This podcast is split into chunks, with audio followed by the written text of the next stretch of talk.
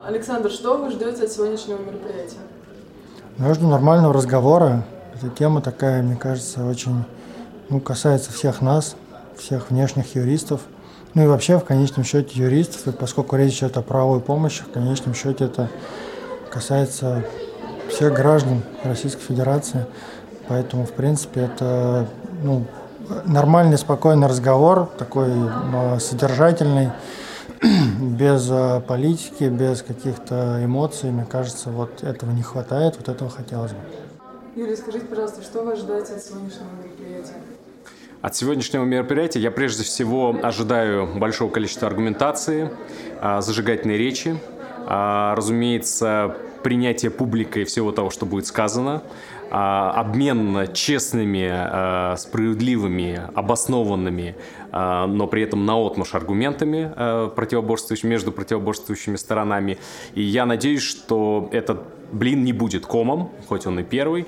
И я надеюсь, что э, это создаст э, аппетит или желание у остальных будущих баталистов участвовать в этом проекте, э, потому что этот проект должен существовать, и если бы его не было, его стоило придумать.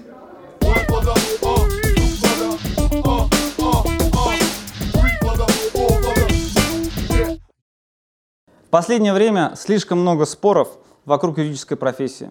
И мы решили вынести споры из Фейсбука. Давайте попробуем наш новый формат Moscow Lawyers Battle. И каждый из нас с вами примет решение, кто прав, а кто не очень. Помните, что два юриста, три мнения. И третье мнение ваше. Поехали. Ну что, добрый день! Давайте начнем наш сегодняшний Moscow Lawyers Battle – у нас сегодня два основных участника. Это Александр Ермоленко, ФБК «Право».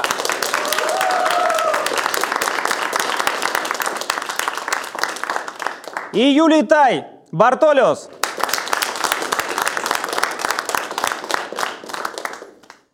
Мы сейчас определим, кто будет выступать первым.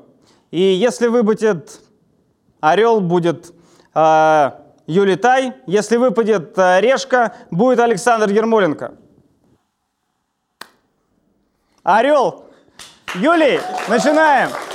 Спасибо. Итак, общая тема «Адвокатская монополия». Начинаем первый раунд. Поехали. Юлий Тай.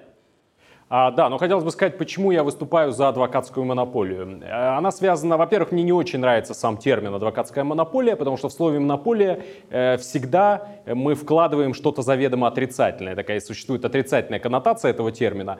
А я же скорее говорю о том, чтобы э, пироги пек пирожник, а сапоги точал сапожник. Для того, чтобы каждый должен заниматься своим делом. Ни у кого не вызывает вопросов и сомнений, что медицинскую помощь в любой э, развитой стране должны оказывать только врачи. Разумеется, юридическую помощь, тем более помощь в судах, должны оказывать люди, которые специально этим занимаются, которые начинают учить, изучать э, э азам профессии в университетах, потом в дальнейшем являются стажерами, и когда уже наработают определенный опыт, когда нагуляют определенный сок, они способны защищать, и мы можем им доверять.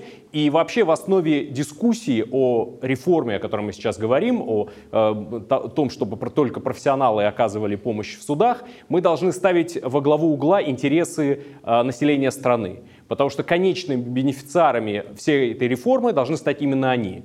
Помощь должна оказываться своевременно, качественно и количество юристов, которые могут э, оказывать эту помощь, должно быть таким, чтобы покрывать интересы всех, э, всего населения нашей страны.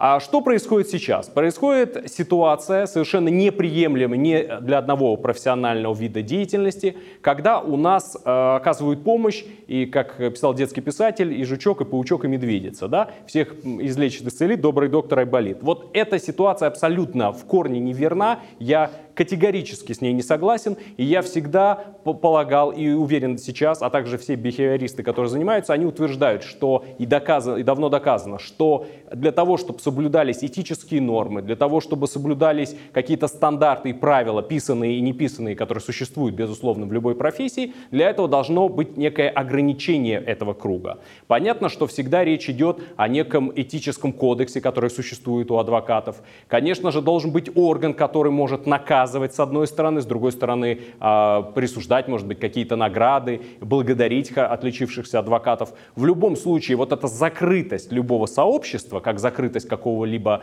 маленького общества, общеизвестно, что, например, э, общеобщественное поведение и соблюдение каких-то правил и норм в больших городах и в мегаполисах всегда намного ниже, чем в какой-нибудь маленькой деревушке или в небольшом городе, потому что все всех знают, и нарушать и отходить от каких-то общих правил, э, норм и общежития очень тяжело, когда все всех знают. Вот также, если юридическое сообщество будет закрыто, носить характер, когда не то, что все лично будут друг друга знать, но когда будет совершенно очевидно, что любое неблаго родное действие, нарушающее либо закон, либо просто э, общие правила поведения, либо уж тем более этические стандарты э, профессии, они неизбежно будут приводить к ответственности. Есть специальные органы, дисциплинарные органы, которые могут наказать по жалобе заявителей любого адвоката. Сейчас же, в настоящий момент, у остальных юристов нету такого органа, и это означает, что одни юристы должны подчиняться, а именно адвокаты должны подчиняться этим правилам, стандартам, нести определенные отрицательные последствия, э, э, находиться в неких ограничениях, рамках и соблюдать правила, а другие в этом плане абсолютно чувствуют себя э, раскрепощенными в самом плохом смысле этого слова. Сразу вспоминается анекдот про российского купца, который приехал англичанами и узнал, что когда они не вскрывают карты, тогда и тут у него поперло. Да? Вот здесь ровно такая же ситуация. Всегда человек, который должен что-то соблюдать и человек, который абсолютно unlimited, когда, который ни, ничего не соблюдает, ни, ничему не подчиняется и может в каждый момент времени исходить только из своих правил, а это правило, к сожалению, очень часто является цель оправдывает средства, это приводит к совершенно неравному положению, соответственно, неконкурентному положению, и чем на большее готов в отрицательном смысле этот юрист, который не входит в, проф, в профсообщество, тем как будто бы он имеет некие перспективы в конкретном данном деле. Совершенно понятно, что настоящий профессионал, живя а, в длительном а, периоде, то есть в периоде всей своей профессиональной жизни, который исчисляется десятками лет, конечно же, так не поступает. Но есть люди-временщики, когда у человека нет юридического образования или оно очень очень из рук вон плохое, когда э, человек не принадлежит никакому цеху, когда он никому не подотчетен, он позволяет себе многие вещи, с которыми мы сталкиваемся ежедневно, любой профессиональный юрист сталкивается ежедневно в судах. Это и процессуальные недобросовестные действия, это прямое хамство как в отношении оппонента, так в отношении судов. А, это постоянные технические иски, это постоянная подделка документов, а, ложь, прямая, открытая ложь в судах. И это происходит по той простой причине, что лицо, которое это произносит, он знает и осуществляет все эти нехорошие не действия, да, непрофессиональные действия, он знает, что пересекая порог этого суда, он больше сюда никогда не вернется. По крайней мере, если это произойдет так, его это совершенно не расстроит. Любой профессионал, любой адвокат знает, что он э, посвящ... посвящает свою жизнь именно этому, этой виду деятельности, и он, естественно, э, подчиняясь всем правилам и стандартам, находится в неком уязвленном состоянии, потому что он всегда пребывает в границах, в то время как его процессуальный оппонент их не имеет. А также, конечно, необходимо сказать, что когда мы говорим о любых э, соблюдении любых правил, они должны определяться всеми, безусловно, участниками. И должна э, существовать такая вещь, как при этом как независимость. Основно, основополагающая составляющая в существовании адвокатуры как таковой в том, что адвокат сам по себе не подчиняется с точки зрения субординационной в отношении всех других третьих лиц, и это очень важно. Он соблюдает правила, он подчиняется закону, подчиняется стандартам, но он не подчиняется конкретно взятому человеку. Это означает, и он не гонится, по крайней мере, не должен гнаться за золотым тельцом. Это означает, что в каждом конкретном действии он для него приматом, для его главной мыслью всегда является интересы его клиента. И он делает все возможное для того, чтобы его, клиенту было хорошо, и он оказал ему помощь. Когда появляется предпринимательская составляющая, как мы знаем, предпринимательская деятельность, она всегда перманентно содержит в себе самую главную, единственную, по большому счету, цель предпринимательства. Это извлечение прибыли. Значит, все средства хороши. Это означает, что все предприниматели, это ни для кого не секрет, являются всегда конформистами. И это даже неплохо и не хорошо, это факт. Бизнесмен должен приращивает прибыль, у него есть э, люди в подчинении, у него есть какие-то социальные обязательства и так далее. Его ответственность слишком широка для того, чтобы быть иногда более мужественным, быть иногда противопоставленным себя государству или каким-то сило, силовым структурам, иногда и не силовым структурам государства, а вообще кому-то, кто э, постоянно и нарушает права своих сограждан, и адвоката требуется не просто решимости, от него требуется героизм, причем без всякого преувеличения этого слова, и мы э, за последних, ну, к сожалению, последних 20 лет нашей истории ежедневно почти наблюдаем, когда весь мир отворачивается от великих э, людей, от вчера еще известных, которым рукоплескали и носили на руках, и после каких-то проблем в их жизни исчезают все, кроме их ближайших родственников или друзей, и адвоката. И адвокат в этот момент всегда ближе, и он готов от на себя взять этот риск, ответственность, понимая, что это вопрос его внутренней мотивации, это вопрос его реноме, это в конце концов, не побоюсь этого слова или пафоса, это служение, истинное служение интересам клиента и служение своей профессии, которую ты для себя избрал. И вот эта решимость, она должна быть, она изначально должна быть э, за, зашита в саму профессию, и ее через стажерство, через вот это обучение, оно должно происходить. Потому что никто, закончив юридический факультет, не может думать и знать, что он способен или не способен на это. Всегда только практической деятельностью э, этот момент э, можно отметить и в себе воспитать. Поэтому и существует, и не только в нашей стране, во всех странах режим вот этого стажерства, когда человек рядом с уже действующим адвокатом видит, как это происходит на практике, и выбирает в конечном итоге для себя, насколько он готов к этому виду деятельности. Если э, профпредставительство не станет профессиональным, если, э, если профпредставительство не станет обязательным, то долгие годы мы зависнем в той ситуации, э, в которой мы находимся сейчас. Ситуации абсолютно неравных конкурентного положения профпредставителей и постоянного страдания наших доверителей, клиентов, населения страны, жителей Российской Федерации, которые будут встречаться в своей жизни с непрофессиональными, некомпетентными, нечистоплотными, недобросовестными юристами, которые сегодня взяли деньги, завтра исчезли навсегда, не только из жизни этого клиента, но и из жизни, может быть, э, вообще э, юриспруденции как таковой а только профессиональные сообщества могут снять эту проблему. Конечно же, не за минуту, не за год даже, возможно, потребуется десятилетия, но дорога в тысячи ли начинается с первого шага, и мы должны этот шаг сделать. Отлично! Ура!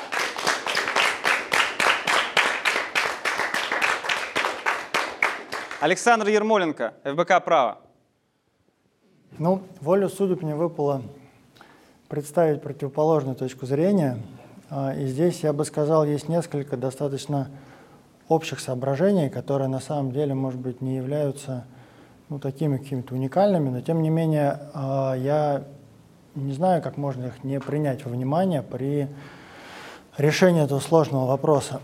Ну, во-первых, я хочу сказать, что та реформа, которая сейчас идет, а, она, ну, на мой взгляд, идет неплохо. То есть я не могу сказать, что мне не нравится, как все происходит. Я понимаю, что Министерство юстиции с нами разговаривает, что мы даем какие-то свои мнения, точки зрения, что много из этого учитывается. Конечно, это не так, как могло бы быть, и не так, как это было, скажем, в 2002 году, например. Юля помнит, как нужно было устраиваться клиенту в юротдел на там, по совместительству, чтобы представить его интересы в суде. Сейчас такого, слава богу, нет. Ну, не планируется, да, но тем не менее а, нельзя отмахнуться от нескольких позиций. Первое – это, конечно, любая монополия, ну, это монополия, то есть это всегда закрытый рынок, и закрытый рынок, как мы понимаем, это всегда снижение конкуренции, а не повышение, что ведет естественным образом и на примере того, как это происходит в других отраслях нашей экономики, мы это видим. Это действительно, конечно, у нас есть крупные банки, конечно, у нас есть крупная авиакомпания, я так понимаю, уже одна осталась. То есть я понимаю, что все это дает свой эффект, а, но тем не менее это все закрывает рынок, это снижает качество и это повышает цену. Поэтому, когда мы беспокоимся о гражданах Российской Федерации, которым придется вот это высокого качества услуги потреблять, высокого качества услуги юристов, а, есть опасения, что эти услуги будут для них дороговаты. При этом мы видим, что они уже сейчас для них дороговаты, и зачастую люди не обращаются к юристам, потому что не имеют свободных денег на это. Это первая позиция. И второе, вот когда мы говорим, что есть другие, ну, в других профессиях профессионалы должны заниматься вот этим вот профессиональным делом, это бесспорно, конечно, но надо сказать, что во всех сферах э, народного хозяйства, так если можно выразиться, у нас действительно качество ну, сильно плавает. То есть мы понимаем, что у нас можно, допустим, э, и медицинские услуги получить ненадлежащего качества, несмотря на то, что врачи у нас учатся чуть ли не 10 лет и получают достаточно сложный допуск к профессии. Мы понимаем, что у нас, например, э, те же э, услуги перевозчиков, про которые там говорят такси, например, да, то есть на самом деле а, все, что более-менее закрывается, лицензируется, оно не автоматически приобретает качество. На самом деле это а, приобретение качества услуг, наработка качества услуг, наработка стандартов этики. Это а, действительно долгий сложный процесс, и он не решается одномоментно закрытием рынка.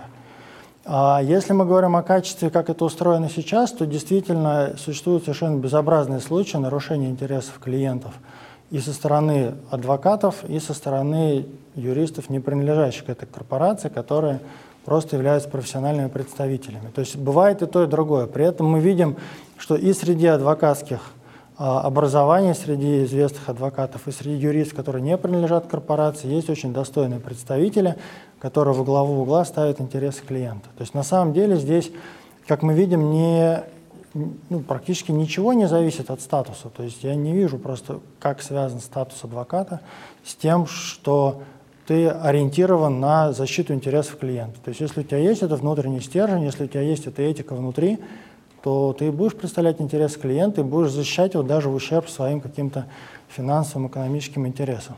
И третье, самое главное, что я хотел бы сказать, это то, что я не доверяю нашему государству. То есть это можно обсуждать, почему так произошло, можно обсуждать, может быть, я не прав в этом, но по факту вот это так. То есть я вижу, что эта реформа, она идет сверху.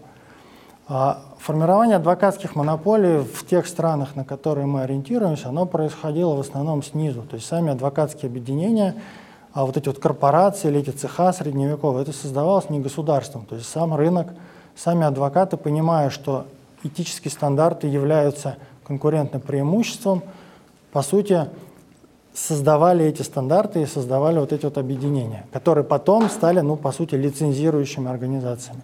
В нашем случае это происходит сверху, в нашем случае это происходит по инициативе государства. Конечно, еще раз повторю, то, как сейчас действует Министерство юстиции, это выглядит очень достойно. Там работают очень профессиональные люди, с которыми мы общаемся, и которые действительно нас слышат. И как раз-таки с их стороны я не жду подвоха.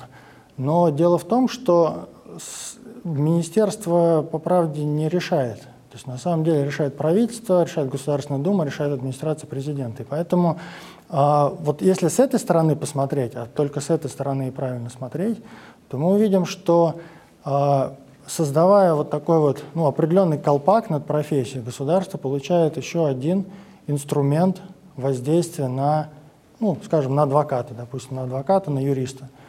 А, конечно, мы понимаем, что в свободной юридической профессии коллеги, адвокаты, которые ну, рассматривают какие-то там проступки адвоката, неэтичное поведение или если есть сомнения, рассматривают вот эти вот дела о неэтичном поведении, конечно, они должны бы защищать интересы своей корпорации. Ну что мы, например, видим, э, например, видим а, применительно к российским судам? Вот у нас провозглашена независимость судей процессуальная, да? Ну этого нет на самом деле. У нас а, провозглашена независимость ну, по сути, независимость судей как в процессе, так и независимость вне процесса, то есть от председателей судов, от вышестоящих судов, ничего этого нет. То есть на самом деле мы видим, что вот такая, конкретно в нашем обществе, в нашем, при, при наших подходах, при наших подходах к регулированию, при нашем мировоззрении, вот такая закрытость корпорации, она наоборот создает а, дополнительные способы воздействия на, ну, например, на судью. И мы понимаем, что вот в текущей ситуации независимому судье больше всего мешает не какое-то абстрактное государство, а своя же судейская корпорация, которая в случае, если ее попросят, лишит его мантии. Что мешает лишать адвокатов такой же точной ситуации, что мешает лишать адвокатов, по сути, профессии? То есть сегодня, если ты выступаешь против государства, то ты, ну, конечно, у тебя могут быть сложности, конечно, это с каждым днем становится все сложнее и все опаснее, это правда, но тем не менее ты понимаешь, что тебя не лишат самого главного. То есть то, чему ты многие годы учился, то, тот опыт, который ты нарабатывал, это останется с тобой. Если мы говорим о том, что а, это все будут определенным образом лицензированы, и этой лицензии можно будет лишить а, ну, через определенную процедуру, то, в принципе, можно предположить, что это будет использовано. Это наверняка в наших условиях. Я вот, к сожалению, уверен на 100%, что это будет использовано.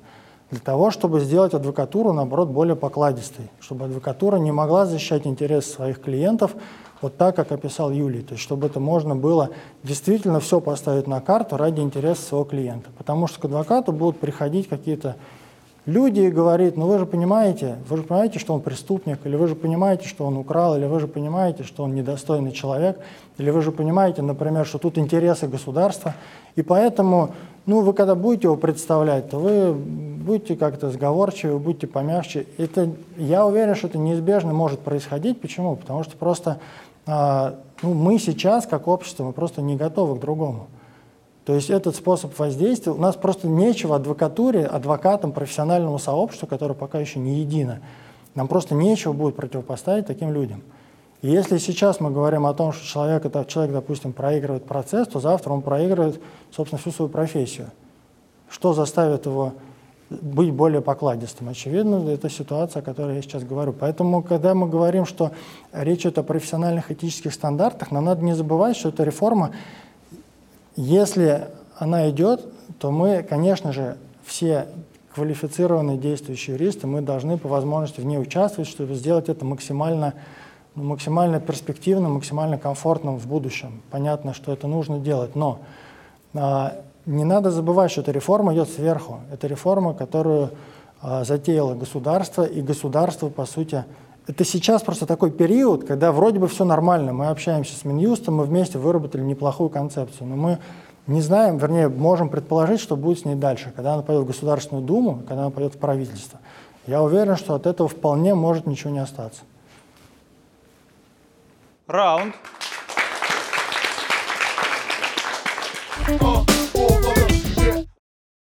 Второй раунд. Юлий, э, ты говорил, что адвокатская профессия может избавить э, нашу юридическую профессию от э, негодяев, жуликов. Расскажи, как это будет происходить?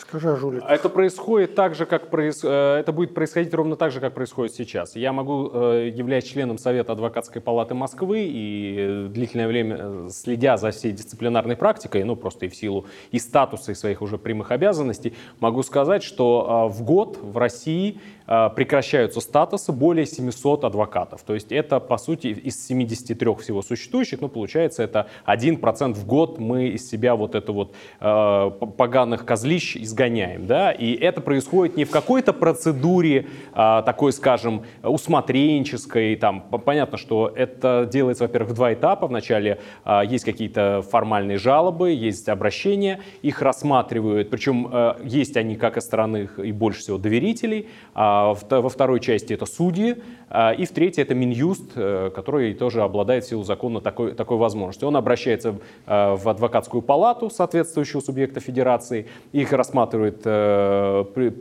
президенты и вице-президенты, и в последующем, если они находят основания, они передают это на рассмотрение квалификационной комиссии. Она с приглашением сторон, ну, в общем-то, в абсолютно состязательной процедуре, э, изучает все факты и обстоятельства и дает свое суждение. В последующем это решение передается уже на заседание Совета, который либо соглашается, либо не соглашается. Я могу говорить вот абсолютной уверенностью про Московскую адвокатскую палату. Она довольно нередко не соглашается, иногда принципиально, иногда в деталях. И э, вторая задача совета, э, совета Палаты, если она одобряет, а в большей части она, конечно, одобряет те решения, причем разные решения не только о прекращении статуса, о замечании, о предупреждениях, э, то есть вид наказания определяет совет. Иногда направляет на дополнительное исследование. И это происходит не автоматически. И самое главное, вот с чем я Александр абсолютно не согласен, его опасениями, я не, так же, как и он, не доверяю государству, я опасаюсь государства. Но тут я ему хочу напомнить, что адвокатура у нас существует в режиме достаточно хороших и действительно сильнейших гарантий независимости самого цеха. Мы живем в режиме э, э, как бы самостоятельности самостоятельного, выделенного из государства институции. И она защищает, и многих наших коллег она защитила, мы можем вспомнить а, и дело ЮКОСа, и дело сенатора Чахмахчана, и целый ряд других политически заказанных дел, и включая Алексея Навального и всего остального. И это подтверждает, что адвокатская палата и Москвы, прежде всего, ну, поскольку основные дела здесь, но и, в общем-то, в целом ряд других субъектов федерации, есть десятки случаев очень ожесточенных битв, часто подковерных, когда огромное оказывается воздействие и давление на палаты, на адвокатское сообщество, на адвокатский цех со стороны государства в лице всей его мощи, э, правоохранительной системы, спецслужб и так далее. И адвокатская палата этот удар держит и держит, ну, как минимум с 2004 года, когда вот начались вот эти первые дела, связанные с, э, с давлением на адвокатов, которые представляли ЮКОСа. И ни одного случая, ни сдачи клиента адвокатам, ни сдачи адвокатским сообществом адвоката, вот такого мужественного мужественного, принципиального, убежденного, э, в каком-то смысле э, героического, как я сказал, и самоотреченного, ни одного такого случая мне неизвестно. И есть спорные решения дисциплинарных комиссий, есть спорные решения советов. Это касается и э, разговоров, и дискуссий в интернете, и какой-то стиля одежды и так далее. Эти случаи мы можем с ними соглашаться или нет, но, во-первых, даже эти случаи, это вот ну, на руках одной, э, на пальцах одной руки можно указать, во-первых. А во-вторых, эм, это все-таки какие-то уникальные случаи, и сказать, что э, цех, адвокатский цех, привлекая к ответственности, относит к этому как-то поверхностно, нет. Только глубоко разобравшись, как правило, правило, исповедуются, ну, по крайней мере, в Совете адвокатской палаты исповедуются э, принцип, э, давно известный в английской песне, да, это еще народных песнях, «Хочешь дать мне совет, пройди милю в моих ботинках». Вот совет населяют люди, 15 человек, которые много в своей жизни что пережили. И прежде чем принять э, любое решение дисциплинарное, любую санкцию, они, мы, ставим себя на место адвоката и отвечаем себе на вопрос, насколько он соблюдает деонтологические какие-то основы и принципы правила, насколько жизненная ситуация, она могла так быть или нет, потому что, естественно, у комиссии нет таких рычагов следственных действий, как у правоохранительных органов. Но очень часто э, не, не, ну, э, детальные э, вещи не только понятны или исследованы, мы сами, находясь в профессии, знаем и можем верить, чему-то мы верим и чему-то мы не верим. И когда нам какой-нибудь, э, например, э, адвокат, наш коллега, э, который является дублером, подставным, ну, вот, собственно, работающий на спецслужбу, и нам рассказывает, что он в спецблоке там э, Лефортово случайно шел мимо, э, внутри СИЗО прогуливался, его случайно там пригласили, и он вот защищал кого-то и предал своего клиента, да, мы понимаем, что такие фантастики, какие бы версии он ни представил, мы прекрасно понимаем, что он лжет. Именно потому, что все тоже прогуливались по этим коридорам и знают, как там можно прогуливаться, а как там прогуливаться категорически невозможно. И вот это является главной порукой и главным э, механизмом, сдерживающих вот то давление, которое мы гипотетически можем предполагать. Адвокатура в настоящий момент может сама себя защищать от внешних воздействий. Хорошо, спасибо. Александр, а почему ты не хочешь э, поддержки со стороны э, такого мощного образования, как адвокатское? Ну, я не то чтобы не хочу поддержки, я просто хочу сказать, что сейчас правовая помощь, она организована ну, достаточно организованная. То есть я в своей деятельности просто не, не вижу, что ли, вот этой вот необходимости. на самом деле очень многие компании, достаточно крупные, которые соответствуют этическим стандартам, которые, в принципе, работают, ну, ну, по сути, по тем же, э, на тех же принципах, что и адвокатура, да, несмотря на то, что там мы никуда не вступали, ничего не подписывали, просто в этом нет необходимости, да, адвокатская, ну, если мы не говорим про представительство в уголовных делах, которое закрыто, в остальном это просто, ну, почти ни для чего не нужно. То есть, скажем, если говорить про э, какие-то, ну, вот как раз тому, что Юлия говорил, что адвокатура держит удар, я согласен, действительно могло быть гораздо хуже, но а, допустим, если речь идет об обысках в адвокатских образованиях, да, то сейчас это ну, последние годы происходит вообще очень легко, несмотря на то, что вроде бы адвокатская тайна должна как-то нас защищать, но на самом деле, а, ну, вот у нас в ФБК прав есть адвокатская коллегия, да, я могу сказать, что это не гарантирует ни от чего.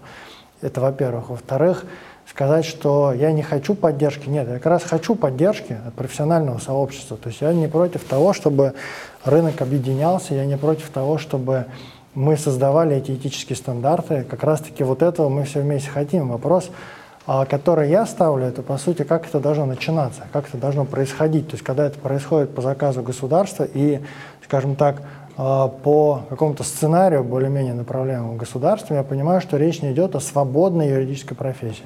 То есть речь идет о создании такого Возможно, возможно и нет, но возможно речь о создании ну, такого профсоюза вот, по, по советскому образцу, когда просто а, это такой способ контроля за а, независимым сообществом. То есть сейчас, вот как совершенно верно Юлия говорит, адвокатское сообщество а, само себя чистит, и на самом деле, если есть какой-то заказ, то можно противостоять. Но вот эта реформа, она же, вот удаление человека из профессии, на самом деле, оно создает рычаг воздействия на любого, в том числе на этих 15 человек, которые повидали в жизни всякое, которые этически настолько чисты, что могут держать удар.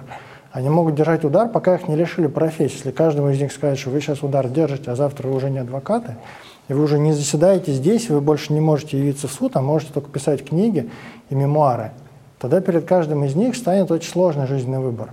И как раз вот этого я очень боюсь. То есть такие вещи, как удаление из профессии, даже на развитых рынках, вот я не убежден, что это правильное решение. Даже на развитых рынках, там, где действительно есть эти этические стандарты. В России, ну просто, ну, у нас сравнительно дикая страна вот в этом смысле. Поэтому мы просто не можем гарантировать, что эти этические стандарты будут работать так, как нужно, пока мы их сами для себя не установим. Хорошо. Юлия, вопрос. А почему нельзя все оставить как есть? Есть адвокаты по уголовным делам, есть э, представительство по гражданским делам, и там могут представлять интересы и адвокаты, и люди, может быть, и без юридического образования. А, но я, в принципе, как мне казалось, в первой части уже ответил на этот вопрос, но я сейчас более, может быть, акцентированно э, выскажусь. Я полагаю, что э, ситуация неравенства или двух цехов, она создает возможность вот этого легкого перемещения и перебежек, да? То есть, что у нас сейчас и происходит. Вот я рассказывал о этих злодеях, я могу таких историй, на самом деле, уже сам начать мемуары ну, писать. Известно, а, и эпизоды совершенно, я не, не идеализирую адвокатов. Я знаю, что они совершают, некоторые из них, э, и они наказываются, или прекращаются, лишаются статуса адвоката, они совершают действительно очень нехорошие вещи, иногда на грани или за гранью уголовного кодекса, их наказывают и в рамках уголовной плоскости, и лишают, и мы прекращаем их статус. Но вопрос в том, что у них есть управа. И проблема заключается в том, что даже сейчас это управа неправильная. Мы прекращаем, а завтра я встречаю его в суде. И он мне улыбается, и, в общем, я ничего с этим сделать не могу. То есть он, при, причем он же наказывается за что? Например, он взял деньги и не отработал. Он э, забрал квартиру, там, дорогие часы или еще что-то. Он наказывается за ре, э, реально такие действия на грани или за гранью преступных. И тем не менее он продолжает представлять интересы. Потом на него приходят вторичные, вторичные третичные жалобы. Более того, есть э, очень частая практика, это вам скажет в, любом, э, в любой адвокатской палате любого субъекта федерации, очень часто бывает так, что мы прекращаем в статусе какого-то негодяя, и приходит на него вторая жалоба, третья, люди как, еще работали с ним как с адвокатом, или он продолжает делать вид, что он адвокат, и на него приходят вторые, третьи, такие же серийные жалобы, но мы уже ничего с ним сделать не можем. Расстреливают два раза, уставы не велят, понимаете? Мы не можем его второй раз прекратить статусу, которого у него уже и так нет. И он оказывается как бы за бортом адвокатуры, но это его ни к чему не ограничивает. И я могу это продемонстрировать э, очень... Я видел реально плачущих людей, лишенных статуса. Это те, кто занимаются только э, уголовно-правовой адвокатурой. Вот для них это реально профессиональная смерть. И они этого боятся, они этого не хотят, они пытаются и какие-то уроки извлекают. А когда человек занимается цивилистическим направлением, ему прекращение статуса, ну, неприятно, но не более того. Это ненормально. Наказание должно быть эффективным. Оно должно быть, естественно, соразмерным, оно должно быть ну, оправданным, обоснованным. Это все понятно, это имманентно все включается. Но оно должно быть эффективным. Потому что мы прекрасно знаем, что если написано э, что нельзя парковаться, штраф 10 рублей, то все люди читают это плата за стояние здесь 10 рублей. А когда штраф режили лампатом, лопатой по стеклу, то почему-то все очень хорошо их соблюдают, такие запреты. Потому что они знают неотвратимость и суровость этого наказания. Это очень эффективная мера. Поэтому пока мы не, не, вот не будет вот этого двух миров, э, двух и более миров, я бы даже так сказал, да, потому что есть адвокаты, есть просто юристы, а есть люди, которые называют называют себя помощниками, не имеющие ни к юриспруденции, вообще ни к судам, ни к чему, строго говоря, никакого отношения, и тем не менее, как бы находящихся с нами на одном, на, на, в одном рынке, э, которые, пользуясь в каком-то смысле нашими наработками, нашими ставками, иногда ценами, которые уже созданы, себя продают, не имея к тому никаких резонов, не тратят никаких, ну, соответственно, денежных средств ни на подготовку молодых юристов, стажеров, ни э, осуществляя никаких других платежей, прежде всего налоговых, да, потому что адвокат, он платит налоги неизбежно, потому что у него это все проходит через формальное оформление всех своих действий. Он не может быть без договора, потому что без этого нет ордера, ну и так далее, и так далее. А все эти люди, они работают вне вообще сегмента белого рынка, они во всей своей деятельности заведомо в черноте, в темноте. А темнота, она хороша только ну, для молодежи, для определенных целей. И Тати, который крадется в, э, в ночи. Всем остальным, в ночи, да. Э, Тати, крадущаяся в ночи. Всем остальным нужна свет, вот как нам здесь, да, и понимание, куда ты двигаешься. Хорошо. Электрический свет лучший полицейский. Александр, как ты предлагаешь бороться с э, такими недобросовестными гражданами? Вот у тебя нет адвокатуры, э, у тебя возникла проблема. Как ты предложил бы государству бороться с жуликами в этой сфере? Ну, жулики, если это, как вот Юля говорит, какая-то преступная деятельность, тут, мне кажется, все очевидно, да, то есть это просто привлечение к ответственности. Если мы говорим про э, каких-то людей, которые, ну, действуют недобросовестно, но не преступно, да, то в данном случае ну, во всем мире, вот если мы говорим про цивилизованные да, какие-то юрисдикции, на которые мы равняемся, это институт репутации. То есть если у тебя нет репутации, то, соответственно, ты, ну, ты как бы не совсем в рынке или не там в рынке, где ты хотел бы быть. То есть репутация нужна для того, чтобы и сейчас, надо сказать, вот это вот формируется, то есть вот, вот по нашему рынку как раз чувствую, что вот это происходит, да, то есть мы когда говорим про что-то, то есть мы говорим, там, допустим, не знаю, вот отбор арбитров, допустим, да, вот а, идет разговор, слушай, ну вот это, как бы, знаешь, там была такая история, ну, не знаю, что там вот досконально было, но что-то, давай вот его там не будем, да, то есть на самом деле это сейчас уже начинает играть роль и на нашем рынке тоже, и мне кажется, что вот это вот, а, ну, как сказать, это самый простой и очевидный механизм для больших компаний, юристов, которые претендуют на какие-то такие серьезные дела и серьезные процессы. Если мы говорим а, про юристов, которые, может быть, намного не претендуют, но непосредственно оказывают гражданам услуги, здесь, ну, вот мое убеждение, что, конечно, мы сильно заботимся о гражданах. И даже вот мне кажется, что мы слишком сильно о них заботимся. Потому что, вот, допустим, сегодня я только давал комментарий там для одного издания, они говорят, вот такая ситуация в Новосибирске, 100 человек, они думали, что они закладывают свое жилье, а на самом деле они его продали. Вот, а вот что вы бы им порекомендуете? Ну вот в такой ситуации будет адвокатура, не будет адвокатуры. Если человек читает договор, там написано, ты продаешь квартиру, да, а, то есть человек сам прочитать договор не в состоянии. А, но мы о нем позаботимся, сделаем ему адвоката. Да? Но адвоката он и сейчас может нанять человека, который за него прочитает. То есть надо не полениться, поспрашивать хорошего юриста, сарафан на радио, как мы понимаем, да, там можно в интернете навести справки, не знаю, слава богу, есть уже рейтинги у нас, то есть можно поискать хорошего юриста, и, в принципе, можно всегда найти себе юриста по деньгам. Понятно, что это нелегко, но ну, в целом жить как бы вот такой вот войне все против всех, как у нас, это вообще нелегко, да, поэтому государство здесь берет на себя заботу о человеке и говорит, мы сейчас тебе создадим такие условия оказания услуг, что тебе, ты сейчас ни о чем не думаешь, и нанимаешь людей, которые у тебя забирают квартиру и дорогие часы, уходят, да, и тебе и не надо будет думать, мы сейчас о тебе позаботимся. Мне кажется, это чересчур. То есть на самом деле тот человек, который заказывает услугу, в первую очередь должен думать о качестве этой услуги. И мы не должны а, переколбашивать весь рынок юридически ради того, что кто-то не может прочитать договор. Тут надо всем быть просто ну, сознательнее, я вот так считаю. Понял. А, Юлия, вопрос.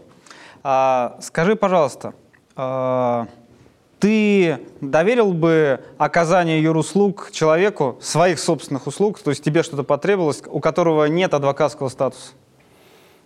А, ну, это, конечно, в настоящий момент зависит от того, что, э, что за вид услуги я бы оказывал, и э, мне это потребовалось бы. Но э, я исходил, э, я не могу себя сделать примером. Вот продолжая то, о чем говорил Александр, я не могу себя ставить как э, некий пример. Я не тот, на ком надо эксперимент ставить.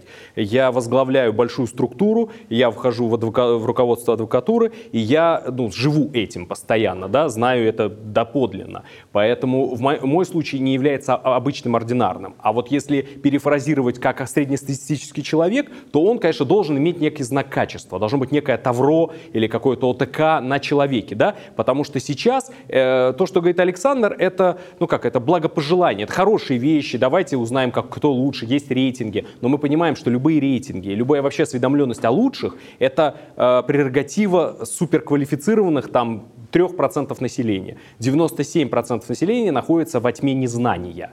Да? И эта тьма незнания, она их приводит к тому, что им кто, кто-то, на ком-то должна быть как, какая-то отличительная особенность. Но вот когда мы идем по улице, мы же не просим оказать нам помощь, человека вот обворовали, да, или там что-то с ним плохое сделать. Он же не идет просто искать крепкого парня. Ну, он может показаться, но он ищет полицейского, да, и если человек в форме, а полицейский именно этим отличается, он, по крайней мере, по внешним признакам, он говорит, господин полицейский, вы должны меня спасти, меня там обокрали, обворовали, что-то такое. И потому что это его профессиональная задача. Он этому обучен, и он по внешним даже признакам демонстрирует то, что он относится к этому цеху. Вот ровно так же, как полицейские, адвокаты, только не униформы, конечно, хотя какая-то униформа, наверное, даже у адвокатов тоже есть, они должны тем самым показывать, что вот к нам можно обращаться, мы даем минимальный стандарт качества. Есть адвокат Пупкин, при всем уважении господину Пупкину, и есть адвокат там э, Генри Маркович Резник и еще много великих э, адвокатов. Но э, они не одинаковые, и они не могут быть все одинаковые. И они разного качества, они разных э, сумм, они в разных э, областях специализируются. Это все понятно. Но в любом случае это должны быть люди, которые отвечают минимальным правилам профессии, в смысле знаний и познаний в праве, имеют опыт, они не просто прочли 150 очень качественных книг, как часто вот бывает такое горе от ума, ко мне приходят а, студенты, а, причем выдающиеся, как я считаю, студенты, приходят, я начинаю с ними беседовать, и я понимаю, что это горе от ума. Человек так уже много знает, ничего не умея, да, то есть тогда это слишком, это плохо. У него слишком много мыслей, у меня есть мысли, но я с ней не согласен. Вот такой логике они живут. И э, это блокирует их деятельность. И э, поэтому юрист э, должен и опыт иметь, и стаж, и научиться, и во многом наш наша деятельность — это ремесло, и ремесленные какие-то вещи он должен знать, как конкретно. Это не теоретически, а сугубо практически, как это делается. И, конечно, должна быть этика, потому что уголовным кодексом мы от всего не защитим. Потому что нигде не сказано, что ты не должен приходить в суд не готовым. Это не от уголовный кодекс и КОАП тебя от этого не защитит. Никто не говорит, что ты не должен пить пиво вечером или еще что-то более сильно действующее, если у тебя завтра с утра процесс. Никто тебе не говорит, и уголовным кодексом не запрещено плохо готовиться, не забывать, не читать, читать, не интересоваться, не повышать квалификацию, быть просто э, непрофессиональным, это нигде не написано и не может быть написано с точки зрения государственного запрета. Это деонтология. Это то, что ненормально, рука не, э, не рукопожатно в этом круге. И пока нет круга, нет понятия нерукопожатности. Хорошо. Александр, завершающий вопрос Пора второго раунда.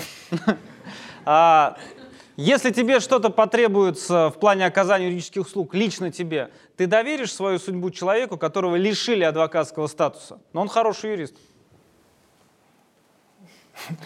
Ну, что же лишили тогда адвокатского статуса?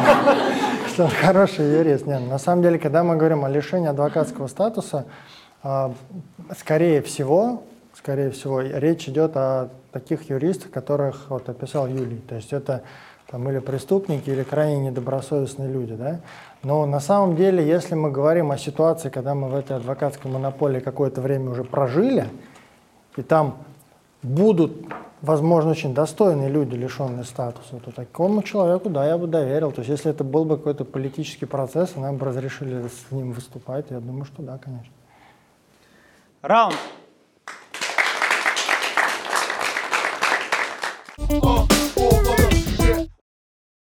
Третий раунд. Вопросы задаются из зала и участниками друг другу. Коллеги, кто хотел бы задать вопрос друг Я. другу? Задавайте. Я задам вопрос один, но он будет из двух состоять. Первый вопрос, вернее, первый... Это очень, это очень по-юридически. Я бы даже сказал по-адвокатски, если бы не вы задавали Но вопрос. всему свое время, я так считаю. Ну, во-первых, вот та ситуация, которая есть сейчас, скажем так, на юридическом рынке, есть адвокаты, есть не адвокаты. Есть а, солидное образование, и такие, и такие. Есть шарлатаны, есть преступные элементы. То есть очень пестрая картина. А сейчас адвокатура ничего не гарантирует, несмотря на все, что ты говоришь, что происходит, и это очень полезно, но пока сейчас не гарантирует. Это первое. А, как изменения здесь помогут эту пеструю картину сделать более такой солидной, более качественной. Это первое. И второе, вот то, что я в самом начале сказал про судей. Вот несмотря на декларируемую независимость и несмотря на то, что это действительно закрытый цех, и даже во многом благодаря тому, что это закрытый цех, сейчас мы видим, что судьи абсолютно зависимы и от председателей судов, и от квалификационных коллегий. А, не, вот при том, что правовая культура наша, мировоззрение наше, да, то есть вообще установки общества, они не изменятся завтра с принятием этого закона, а не ждет ли то же самое адвокатуру? Ну, я вот в такой последовательности, как э, задавались вопрос, так и буду отвечать. Во-первых, как э, решить эту проблему? Она, естественно, будет решаться постепенно. И она уже решается. Как я уже сказал, 1% э, недостойных удаляется из профессии. И я это сравнивал с тем, как вычищают свои ряды следственные органы, судьи, прокуроры и так далее. И этот процент вообще не сопоставим. Я не в цифрах, а и даже в процентном отношении, чем отличается даже в порядке и, и в сотни раз да, отличается. Потому что мы достаточно самокритичны и э, относимся относимся к другу с конкурентной такой основой, в хорошем смысле конкурентной, да, когда не мы, э, не общее дело, темные делишки делаем, да, как многие, например, правоохранители это воспринимают, свое со соучастие в каких-то делах, а мы все-таки относимся к этому так, чтобы наши коллеги соответствовали нашему уровню и каких-то вещей не, э, недостойных не, не совершали. А, и это, это первая составляющая. Вторая составляющая — это постоянное самообучение, которое есть, не только декларируется, а фактически так и происходит. А, во-вторых, э, вот эта система наставничества, стажерства, это приводит все новые и новых э, молодых специалистов, которые постепенно обучаются, и они, с молодые ногти э, зачастую лишены тех недостатков, которые были э, у многих наших даже ровесников, да, которые приходят не из профессии, которые не имели никакого опыта, был просто юридический, порой рваческий такой подход, и это не означает, что они совершенно аморальны, да, но просто у них были некоторые не совсем правильные установки, их деятельность была излишне нацелена на извлечение прибыли и на какие-то такие, на экономическую целесообразность. Сейчас же постепенно э, с студенческих времен начинается воспитываться новое поколение молодых юристов, которые превращаются потом постепенно в адвокатов, и они, принимая и видя атмосферу, ведь как социум, э, как говорил Владимир Ильич Ленин, да, э, нельзя жить в обществе, не зависеть от общества. Общество, безусловно, оказывает на каждого из нас воздействие, причем самым сильным образом не общество, как вся страна, как весь мир, а в основном те, кто нас окружает окружает. Семья, друзья и профессия. Профессия, когда она закрытый мирок, она заставляет тебя что-то делать, даже если ты этого не, не очень хочешь. Э, и эта дисциплина, и вот это вот режима астракизма, который тебя придадут, если ты будешь как-то вести себя недолжным образом, она лечит любые сообщества от э, плохих по поступков. И от непрофессионализма в самом широком смысле слова. Э, когда ты не позволяешь себе недостойно вести по отношению к своему оппоненту, э, к своему доверителю, э, к судье, и так далее. И вот эта совместная культура, она постепенно, неизбежно растет. Вот когда к этому прикладываются усилия. А усилия, я еще раз напомню, это постоянное повышение квалификации, полу такое принудительное, по крайней мере, за которым следят и наблюдают. Это деятельность дисциплинарных органов, и это общий рост уровня и общее повышение конкуренции на, на, на нашем рынке. А вот в сравнении с судьями я категорически не могу э, согласиться даже с попыткой их как-то сравнивать, потому что отсутствие независимости у судей обусловлено тем, что они чувствуют себя частью государства. И эта зависимость от государства, она и связана и с получением зарплат, и премий, и статуса, который надо а, проработать какое-то время, чтобы иметь пожизненное достаточно высокое содержание, все эти социальные материальные блага и, самое главное, власть. Она и важнее любых денег, любых пенсий, вообще всего. Государство судью наделяет огромными полномочиями, то есть огромной властью.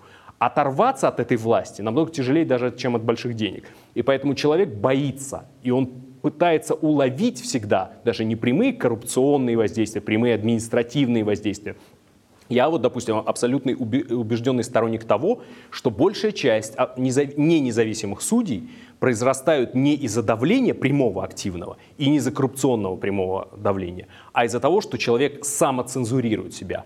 Он в любом деле, где есть государственный орган, думает, а не стоит ли мне государству, моему любимому, подсудить, а вот частного лица обидеть? А вот не стоит ли мне э, быть более лояльным государству, а не надо ли мне задуматься о государственных интересах, а не надо ли мне сделать все, чтобы бюджет пополнялся, а не растрачивался, а не надо ли мне э, моего друга-чиновника защитить от, э, пускай даже праведного, праведного гнева со стороны частных лиц или компаний. И он всегда на это отвечает себе «да», хотя ему никто не звонил, не писал, не давил, не угрожал, и тем не менее он это делает. Вот у адвоката этого априорно нет. Адвокат находится в самостоятельной корпорации, которым над ним нет никакого дяди. И самый последний вопрос, единственный риск, с которым я готов согласиться, это с тем, что, безусловно, э, в э, адвокатских структурах есть условные руководители. Хотя вы должны понимать, что вот условное руководство, ну вот, например, члены Совета адвокатской палаты, ну это как совет директоров, да, казалось бы, целого субъекта федерации. Но я вас уверяю, что а, какого-то сверхавторитета и, и давления, которое там кто-то из членов Совета может там кому-то позвонить или там что-то приказать, такого не было, нет и не может даже быть, потому что адвокаты настолько свободолюбивые, э, что единственная их реакция, если попытаться это сделать, будет только нецензурная брань в ответ. Поэтому, э, или цензурная, но брань, тем не менее. Вот. Поэтому здесь адвоката достаточно трудно упражнять, люди довольно свободолюбивые, и, естественно, есть некий риск, что постепенно эта вертикаль забронзовеет, но единственной поверкой и защитой к тому является то, чего нет у нас в судейском статусе. У нас все органы избираемы. И причем не как в стране, на территорию всей страны, где мы можем понимать, что здесь какие-то, можно электоральные всякие приемчики применять и так далее. Здесь, конечно, в каком-то объеме возможно, но нас слишком мало. Самая большая адвокатская палата — это московская, там 9 тысяч адвокатов. В других это вообще сотни людей. Они избирают из себя лучшего или лучших. И какие штучки можно применить, когда это 500, 800 тысяч человек, друг друга знающих, каждый день видящих в суде? Они подкупать, что ли, друг друга будут или что? Или они будут там э, использовать другие э, технологии, делать вбросы э, в ну, газеты ну, о том, что кто-то... в регионе, почему? Авторитетные люди просто говорят, и все делают. Э, это, это всегда возможно, но это означает, что есть социальный институт, да, который взаимодействие между собой, если окажется так, что в этом субъекте федерации а, нездоровых сил, как бы вот этой раковой опухоли какой-то, любого качества среди адвокатуры большинство, и их больше, чем хорошей, здоровой ткани, ну, наверное, там этот риск возможен. Но я думаю, что такой риск, он ничтожно мал. И я думаю, что э, эта ситуация с пополнением нового здоровых э, тканей от молодого поколения, они будут заставлять ее оздоравливаться. Поэтому я думаю, что риск гипотетический есть, со стороны руководства, что руководство палат и федеральной палаты, и субъектов может как-то свои полномочия использовать не совсем верным образом. Но это, очень, это до следующих выборов, когда их просто всех переизберут. Вот и все. Он ответил на вопрос? Да, да. Юлий, твой вопрос. Александр, у меня тоже вопрос простой и проистекающий от того, что ты говорил ранее. А, он сводится к следующему. Если ты сомневаешься, что э, реформировать не надо, да, то когда, какая версия у тебя, как можно оздоровить, как можно улучшить ситуацию, если ничего не делать? Вот ты говоришь, насаждается это сверху.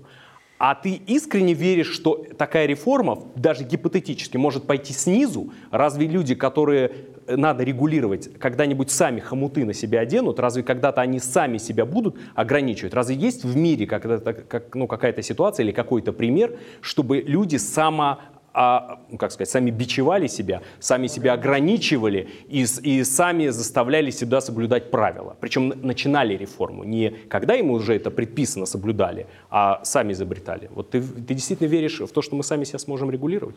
Ну, я вот верю, да. Я считаю, что на самом деле рынок, он должен определенным, ну так же, как и общество тоже, он должен, должен определенным образом созреть, то есть он должен дойти до сознательно дойти до того, что эти стандарты нужны. Ну, вот, например, условно, мы с тобой говорим, что а, мы оказываем юридические услуги высокого качества, и мы хотим а, объединиться еще с несколькими такими же фирмами, ну, не объединиться в одну фирму, да, а мы хотим, ну, не знаю, ассоциации, как угодно это назови, там какую-то хартию можем подписать, да, то есть какую-то а, сделать декларацию о том, что мы вот придерживаемся своей деятельности, причем сами нас никто не заставляет, придерживаемся вот этих принципов. Если мы, на самом деле это так и есть, на самом деле мы просто это не пишем, да, но если мы это напишем, это будет, ну, примерно кодекс адвокатской этики. То есть на самом деле фактически сейчас уже есть фирмы, которые не состоят сплошь из адвокатов или, может быть, в минимальной степени, которые вынуждены придерживаться этих стандартов для того, чтобы оказывать услуги высокого качества а, тем компаниям или тем физическим лицам или в тех ситуациях, когда это является критерием выбора.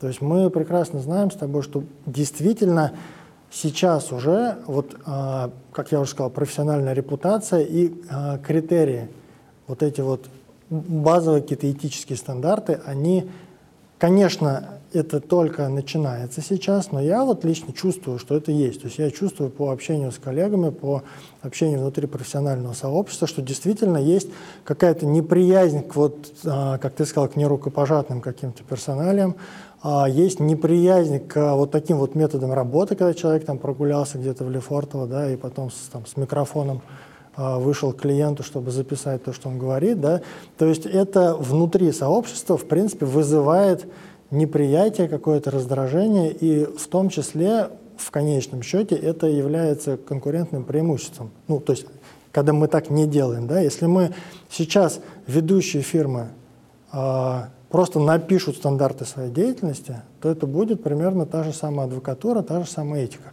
Но а... тебе не кажется, что ты говоришь о высоком сегменте? А если говорить, опуститься вот а, с ФБК и подобного рода структур, а опуститься на бренную землю, вот про тех простых обывателей, которых защищают э, миллионы наших сограждан, которых защищают никому неизвестные компании, э, у которых нет никаких стандартов и правил, которые, э, в общем-то, осуществляют очень простые операции на очень простом уровне, и они, более того, пребывают даже в своем статусе организационном, это адвокатский кабинет, то есть человек, собственно, работает только сам на себя. Адвокатов-одиночек категорическое большинство в Российской Федерации. Так, поэтому тебе не кажется, что ты подменяешь вот эти две вещи? Стремление, безусловно, лидера лидеров рынка, э, вне зависимости от статуса или отсутствия этого статуса, каким-то э, соблюдением всех правил стандартов, и бытового, абсолютно, э, как сказать, бытовой, низового, ужасного уровня с точки зрения и профессионализма, и с точки зрения этики и всего остального.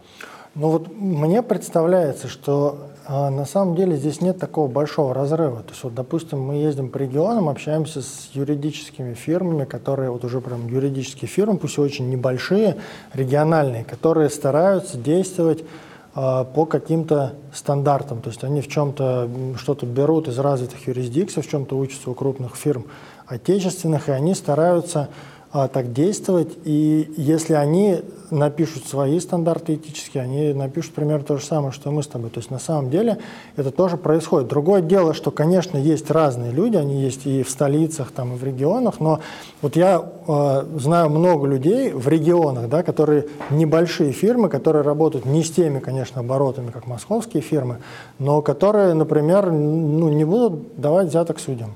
Вот они принципиально откажутся от того, чтобы заработать деньги таким путем.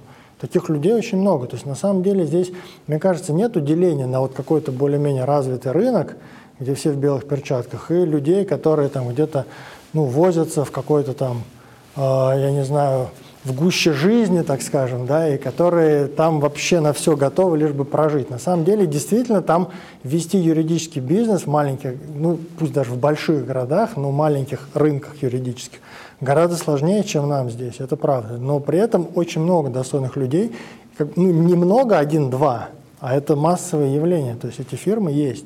Поэтому я считаю, что рынок сейчас, конечно, он еще не готов к тому, чтобы это создавать, просто потому что мы не создаем. Ну, этого нет. Стало быть, это не готово. Но к этому идет. То есть мне кажется, что сейчас а, мы гораздо ближе к этому, чем, например, там, 10 лет назад. Я в этом уверен. Итак, теперь давайте вопросы из зала. Кто готов? У нас есть человек э, из регионов. Э, Дмитрий Кафанов, э, компания «Инмар», управляющий партнер Владивосток. Да, э, я как раз из той категории юристов, про которых Юлий сказал, что вот они где-то там крутятся, зарабатывают деньги, в то время как адвокат на белом коне, как рыцарь, куда-то скачет, развивая знамя. Ему не нужны деньги, он стремится к чему-то весел... такому светлому будущему.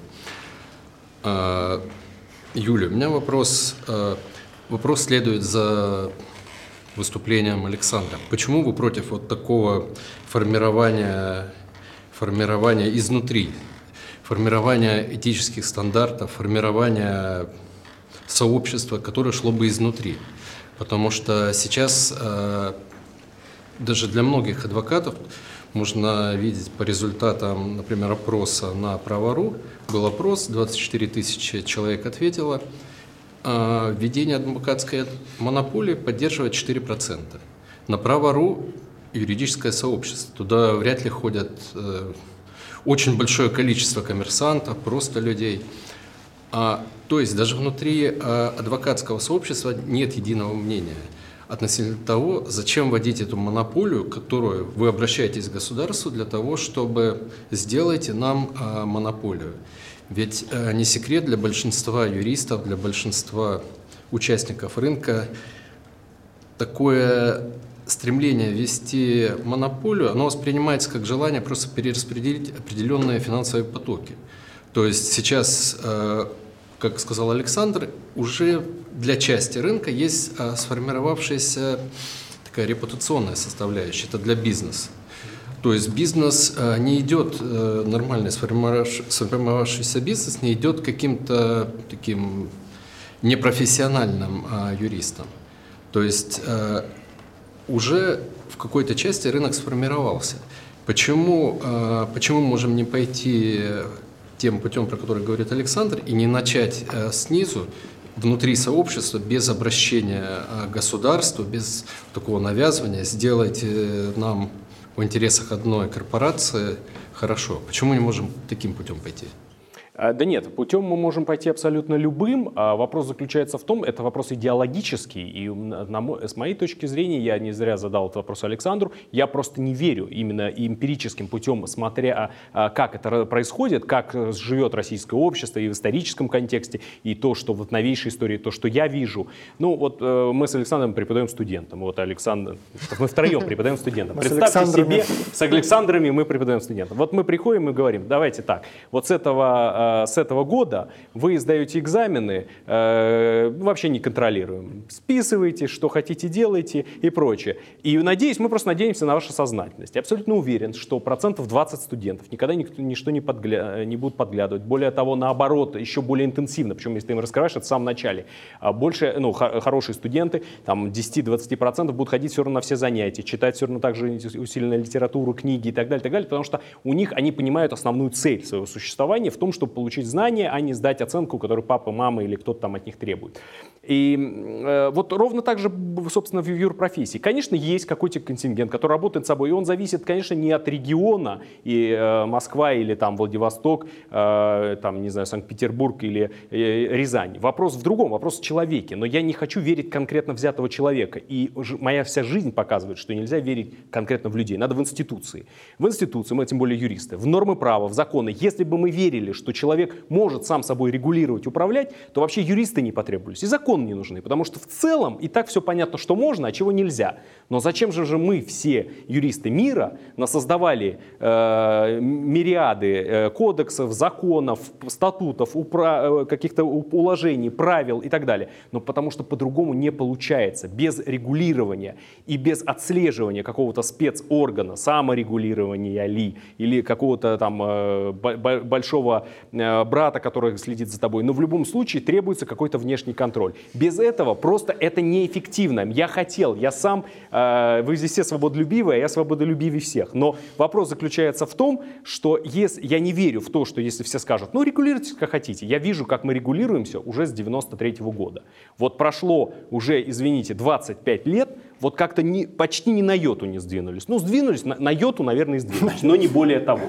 Да? Все остальное, как было, так плохо происходит. И, и к вопросу о, о том, что вы сказали, мы обращаемся, мы не обращаемся к государству. Государство устало терпеть, как, когда мы самозарегулируемся и самоочистимся, самоулучшимся. Они ждали, смотрели, смотрели, смотрели. И сейчас, мне кажется, есть историческая развилка либо государство скажет, а вот вам лицензирование, да, и тогда это вот будет самые худшие предположения, когда вот просто вот в режиме вот такого э, трактора или там, не знаю, комбайна или конвейера из «ну погоди», вот будет все управляться, да, или же второй вариант, все-таки будет механизм, пускай э, с вмешательством государства с точки зрения введения запрета на лю людям неквалифицированным заниматься вот этой правовой помощью, но хотя бы наступит порядок, который будет делаться нашими руками, но в рамках законодательного регулирования на, на всю страну.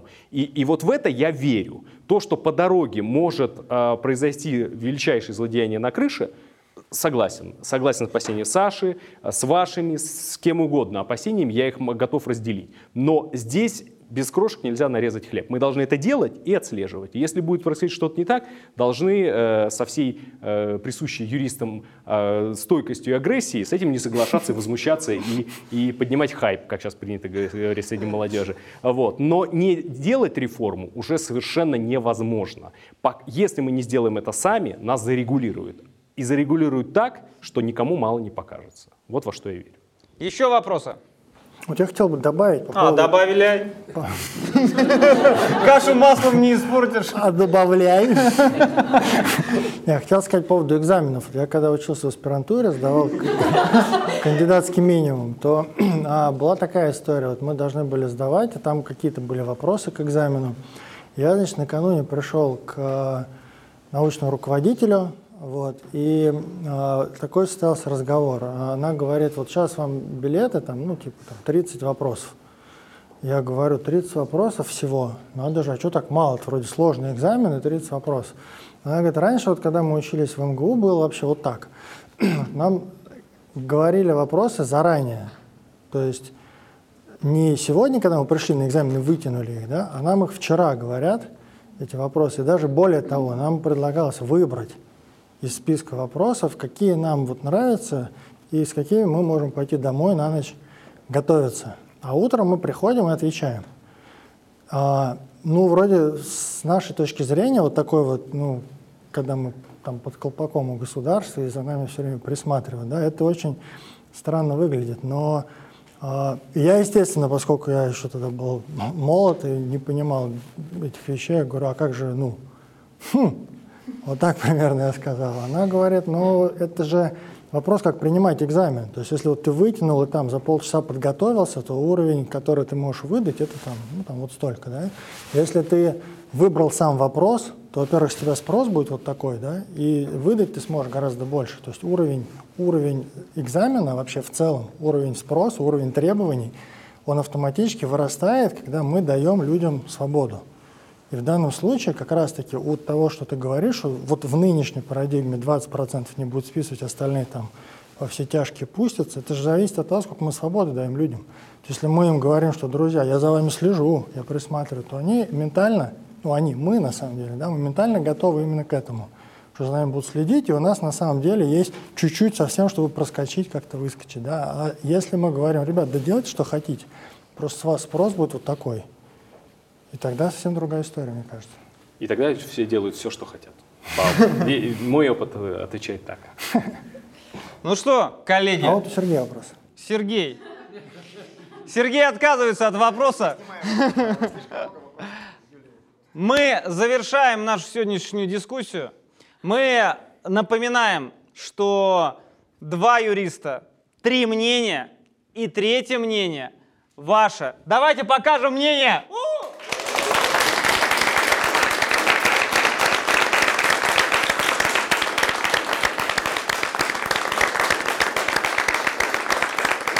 Аплодируем. Кончили аплодировать.